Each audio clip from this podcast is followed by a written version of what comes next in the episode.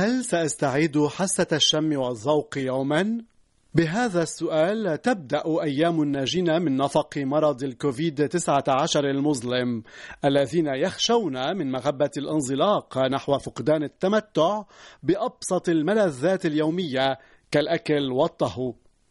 باتت تطاول اضطرابات فقدان حستي الشم والذوق بسبب التقاط عدوى الكورونا ما لا يقل عن مليوني شخص في الولايات المتحدة الأمريكية وتطاول أكثر من عشرة ملايين في العالم وفق الباحثة الأستاذة فالنتينا بارما.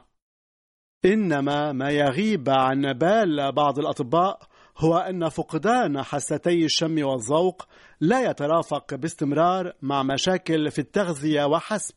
بل أيضا يترافق مع دخول في أزمة قلق أو حتى أزمة اكتئاب بحسب ما أشارت إليه الأستاذة المحاضرة في علم النفس فالنتينا بارما. الأغرب في كل هذا هو أن فقدان حاسة الشم أنوسميا لدى الناجين من مرض الكوفيد 19 يتطور إلى ما يعرف بخطل الشم باروسميا سيتعرف هؤلاء الناجين بشكل خاطئ على الروائح في حال بدأوا يشعرون بها. فأثناء شربهم للقهوة على سبيل المثال يشتمون رائحة كريهة ليست على صلة بالقهوة تكون ملاحظة هذا الأمر بمثابة مؤشر جيد للشفاء ولإيجاد حاسة الشم معافاة كليا على المدى الطويل بناء على ما أعلنته الباحثة فالنتينا بارما. كما بات معلوما لدى الباحثين أن التدريب اليومي على اكتشاف روائح مختلفة بشم سوار في معصم اليد يكون معطرا بأصناف عدة من الزيوت المركزة الخالصة يشكل في هذه المرحلة العلاج الوحيد الموصى به من دون تحفظ